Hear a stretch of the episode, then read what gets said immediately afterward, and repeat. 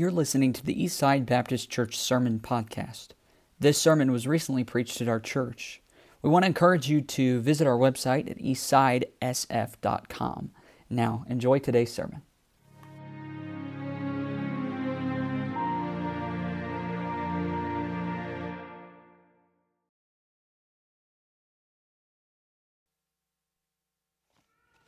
I want you to get one of our prayer cards. We have, a, we have two different types back there a prayer card, a larger one, and we have a smaller one. If you want that, it's on the back. It's got our information about our website, our Facebook page, and different things about Apoyo Ministries. Um, as you saw there in the video, that's what I was talking about. That's what God has been doing in the ministry there in Sao Paulo. Uh, the, those four aspects, you know, when, when we were contemplating this, when we were praying about it, we began asking God to give us the wisdom to know exactly how this would fit in with our church planting in Sao Paulo. And we began asking God, God, if you'd just give us 10 more kids to be able to help off, get off the streets in, the, in that favela area of 100,000 people just in that neighborhood of Paraisópolis. It costs $30 a month to, to allow a child to go to the day school because those ladies, that's what they do for a living. And so we began asking God to give us enough for 10, give us some churches or individuals that would be willing to help out with a kid and adopt a kid. And when we got ready to head back, we were able to say that we had 50 kids that could go to that day school. Now, there's 2,000 that are on the streets, and I kid you not, it's a different world over there. Um, the drug traffickers are control of that area. And so, if kids aren't in the area and we're not able to reach some of these kids, if we don't reach them, the, the drug traffickers are going to reach them. Um, they really do. 10, 10 year olds and below are at home by themselves because their parents are working. So, we're trying to create something that they would be able to go to, that they could find someone that cares about them, that, that, that, they can learn about God and learn about uh, things of the Lord and prepare them for the school when they get to go to school. Um, so God allowed us to do that. And the students you saw there, uh, several of those students were little kids when we grew up, and they're now seminary students. But we asked God, God, give us a couple kids, a couple students that we could actually Tell them, listen, we got you covered. We want to help you. We want to mentor you. We want to take care of your schooling as you're going out to plant churches. We want to invest in that time.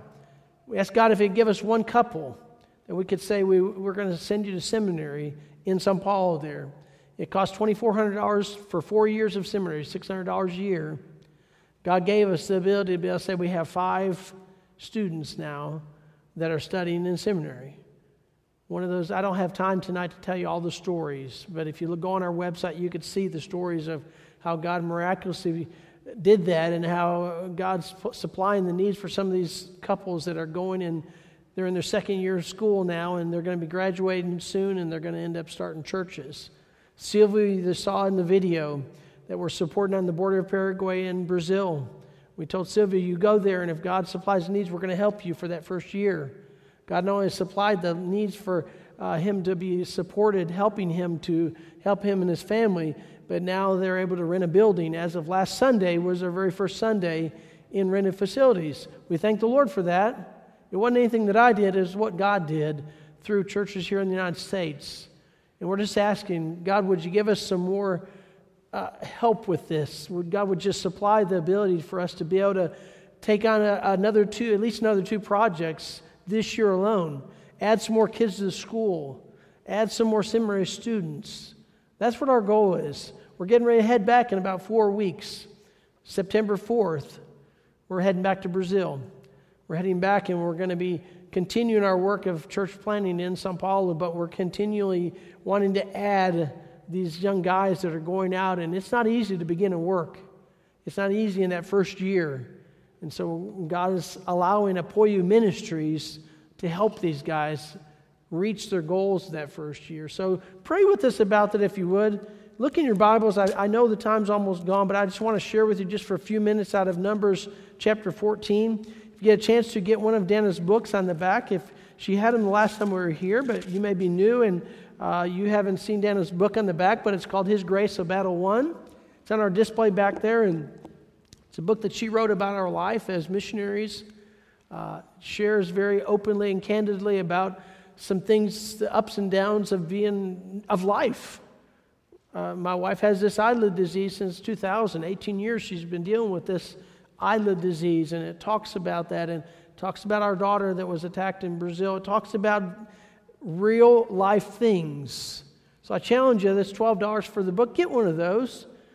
When I had my heart attack last year, I told her I'm, I'm not trying to give her new stories for her new book that she's writing. She's in the process of writing a new, new book. But you know, it goes into what I wanted to share with you tonight. If you look in Numbers chapter 14, I, I, I promise you I'm not going to keep you long, but I want you to think about some things tonight.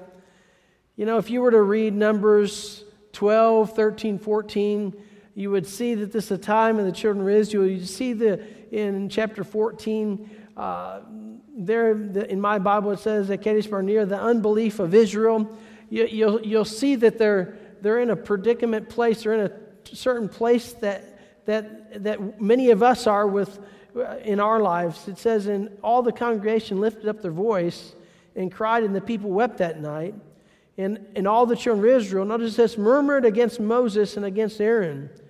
And the whole congregation said unto them, Would God that we had died in the, the, the land of Egypt, or would God we had died in this wilderness? And wherefore hath the Lord brought us unto this land to fall by the sword, that our wives and our children should be, be a prey? Were it not better for us to return into Egypt? I'm just going to stop right there just for a minute and you know, if you can, if you, if you could read those chapters and get the context of what's going on here, and, and the title of my message would simply be this Living Without Fear. Living Without Fear. Can I tell you, last year, January 7th will be forever etched in my mind. Can I tell you that I was kind of afraid afterward? Didn't have any idea that I was planning on having a heart attack on Saturday morning, January 7th. I'll be honest with you. That was not in my plans. What would take place after that was not in my plans either. Can I tell you, sometimes we, we live with fear and sometimes we, we question God, what's going on in my life? I've got plans. You may be here tonight uh, on a Wednesday night and thinking, I've got plans for my life. God may have plans for your life also. God does not may, God does have plans for your life. And the, this chapter talks about the, the difficulties they had. And, you know, they were questioning God in, in verses 2. They began murmuring and saying, you know, would that we had just stayed in Egypt? It would have been better for us to stay into slavery.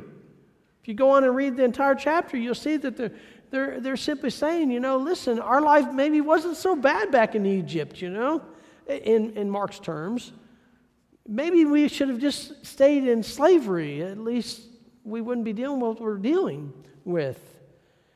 You know, if you were to, if you were to look on the, the internet and you were to go, go on Google and you were to Google the word fear or phobias, can I tell you there's a lot of fears and phobias? There's a list of 496 fears and phobias listed under Google. I'm not going to give you all of them, but I'm going to give you a few of them because I think it hits home to me anyway. One of those fears on that list, one of the top ones on the list, it goes in alphabetical order, but is claustrophobia. What is that of? Claustrophobia is what? Confined spaces, or the fear of confined spaces. Let me tell you, since I had my heart attack at January 7th last year, I've been in a lot of confined spaces. You know, those little machines that have all kinds of sounds in them. They always ask you, Mr. McCutcheon, are you like afraid of confined spaces? I always tell them, yep, I sure am. I don't like those machines anymore, but I've had plenty of them in the last year and a half or so. Confined spaces. There's a list of, there's, a, there's one of the phobias that says odontophobia, or the fear of dentists or dental surgery. I don't know if I have that or not, but I think I do. I didn't like being in the dentist's office when my, one, of my, one of our members of our home church has a dental office. One of them is acousticophobia. The fear of sound or the fear of music. Can you believe 496 fears is listed there? One of them that may hit home to some of the students testophobia, the fear of taking tests. I don't know what fear you have. I don't know what fears is in your life. I don't know if you have any phobias, but I do know this. Numbers chapter 14. If you're not careful, can I tell you a fear can paralyze your life? Can I, tear, can I tell you that fears can consume your life? We've been in ministry in Brazil over 28 years, but we've been in ministry many more years than that. And can I tell you, I don't know how many times we've talked to people that said this, this is just consuming my life. This fear from my past, this thing that happened in my past is, I, am living in my past. Or uh, this is paralyzing me and I, I don't know how to get out of it. Can I tell you that God knows? God knew in chapter 14, God had promised them some promises. God told them, You're going to inherit this land, it's yours. But yet, they still were afraid. Because if you go back to chapter 13, you'll see that they saw giants in the land. They said, Yeah, I understand that this land, I understand what, what's before us. I understand that, God, you've, you've given us this, you've promised us this. But, God, there's, there's giants in the land. Can I tell you, in my life, and maybe yours also, there's times that it just seems like there's giants in our land, or there's giants in our lives. Don't allow fear to dictate to you. Don't allow fear to paralyze your life. Because if you were to go on in that chapter, I'm just going to give you the, the points tonight. I'm not going to go into detail tonight, but I want you to read chapter 14, and I want you to, to realize that in verses 1 and 2, one of the dangers, one of the dangers of, of, of the fears in our life is this fear will make you look, look back instead of advancing forward. Can I tell you that? Fear will make you look back instead of advancing forward. Children of Israel, they were looking back. They were also looking forward and seeing, look, you know, I know we have this in our life, and uh, but, but I can't advance forward because I've got this fear in my life. I've got this difficulty, this barrier that I can't seem to cross. Don't allow fear to make you look back. Don't allow fear to not allow you to advance forward.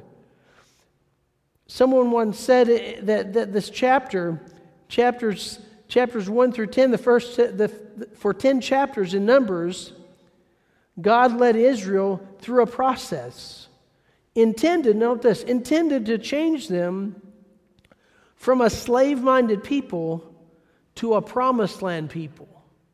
Did you get that? 10 chapters, God was leading Israel through a process. You see, our life is a process, people. Our life is a, is a process of, of things that happen in our life. But so often I think we forget that God is in control. Like I said last, last, last January 7th of 2017, we had our bags packed, ready to go to Brazil, but God had other plans. When we got back to Brazil, and we got to witness and share with our, my cardiologist, Dr. Rodrigo, there was a purpose for that. Dr. Rodrigo isn't saved yet, but uh, Dr. Rodrigo talked to us for a couple hours at 2 o'clock in the morning because I had a heart attack. And Dr. Rodrigo wanted to share with me and, and wanted to talk about my heart attack. You see, that opened the door.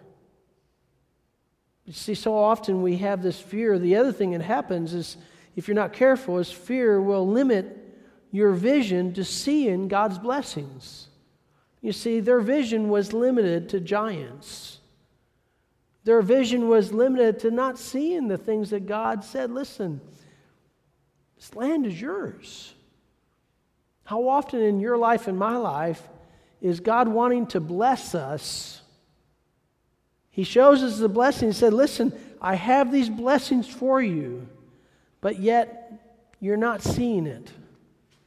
You're not seeing it because you're experiencing that paralyzation. You're experiencing that fear that is consuming your lives.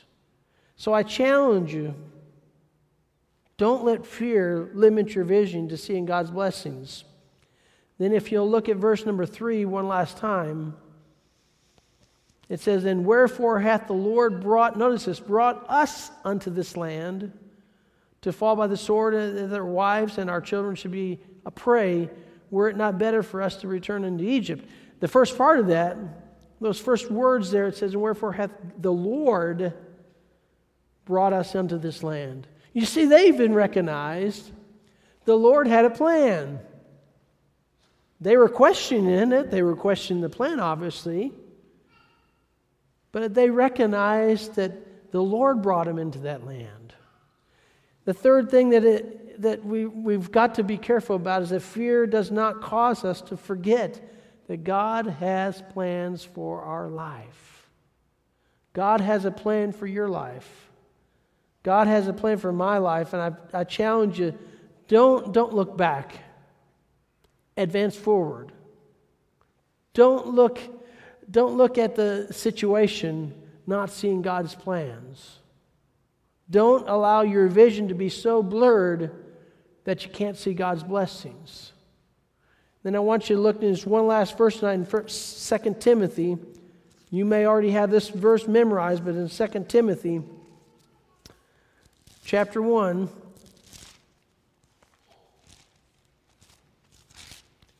Second Timothy chapter 1 verse 7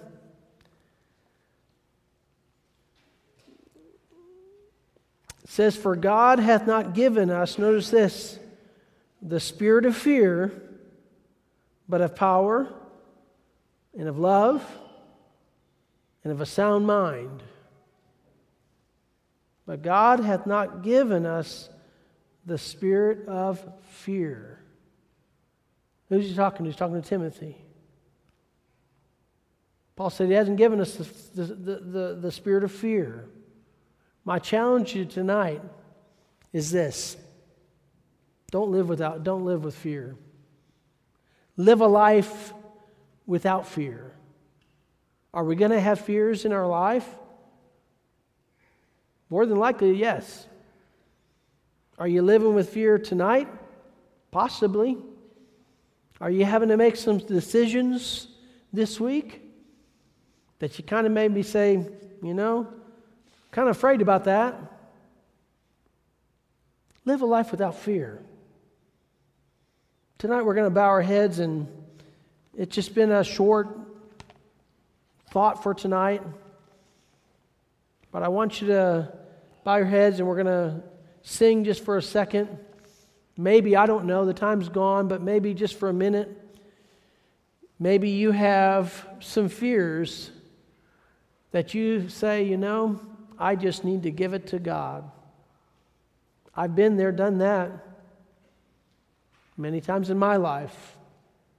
You may be here tonight and you may say, you know, I don't know, Wednesday night, there's been there's people that maybe say, you know, I've been struggling with giving my life to Him. You may be not saved. Maybe you've never accepted Jesus as your personal Savior. Can I tell you that last year, January 7th of 2017, I thank God that I accepted Jesus as my personal Savior when I was a teenager, and I had an awesome youth director by the name of Bobby O.J. McDonald that reached me and talked to me and shared with me and kept me going. But you may be here tonight and say, you know, I'm struggling with that. I need to, I need to give my life to Him. Don't live with fear. Don't worry about anybody else. Tonight, when we sing after I pray, if you're so led to come up, don't worry about what anybody else is thinking. it's just between you and God. You may be praying for someone else that you know is going through something that's going through a fear in their lives, having difficulties. Let's pray. Father, again, we love you. Father, again, we thank you so much for this church. Thank you so much for the partnership we've had for them for over 25 years now. Lord, I thank you for just for the short time we spend in your word in Numbers 14, and we see how, how, how the children of Israel are afraid, and we know that we have fears so often in our lives. But I pray tonight, as we sing and as we think about the fears that we may have in our lives, that we would just give them to you, that we would just give them to you, that we could live a life without fear. In Jesus' name I pray. Amen. Let's stand and let's sing.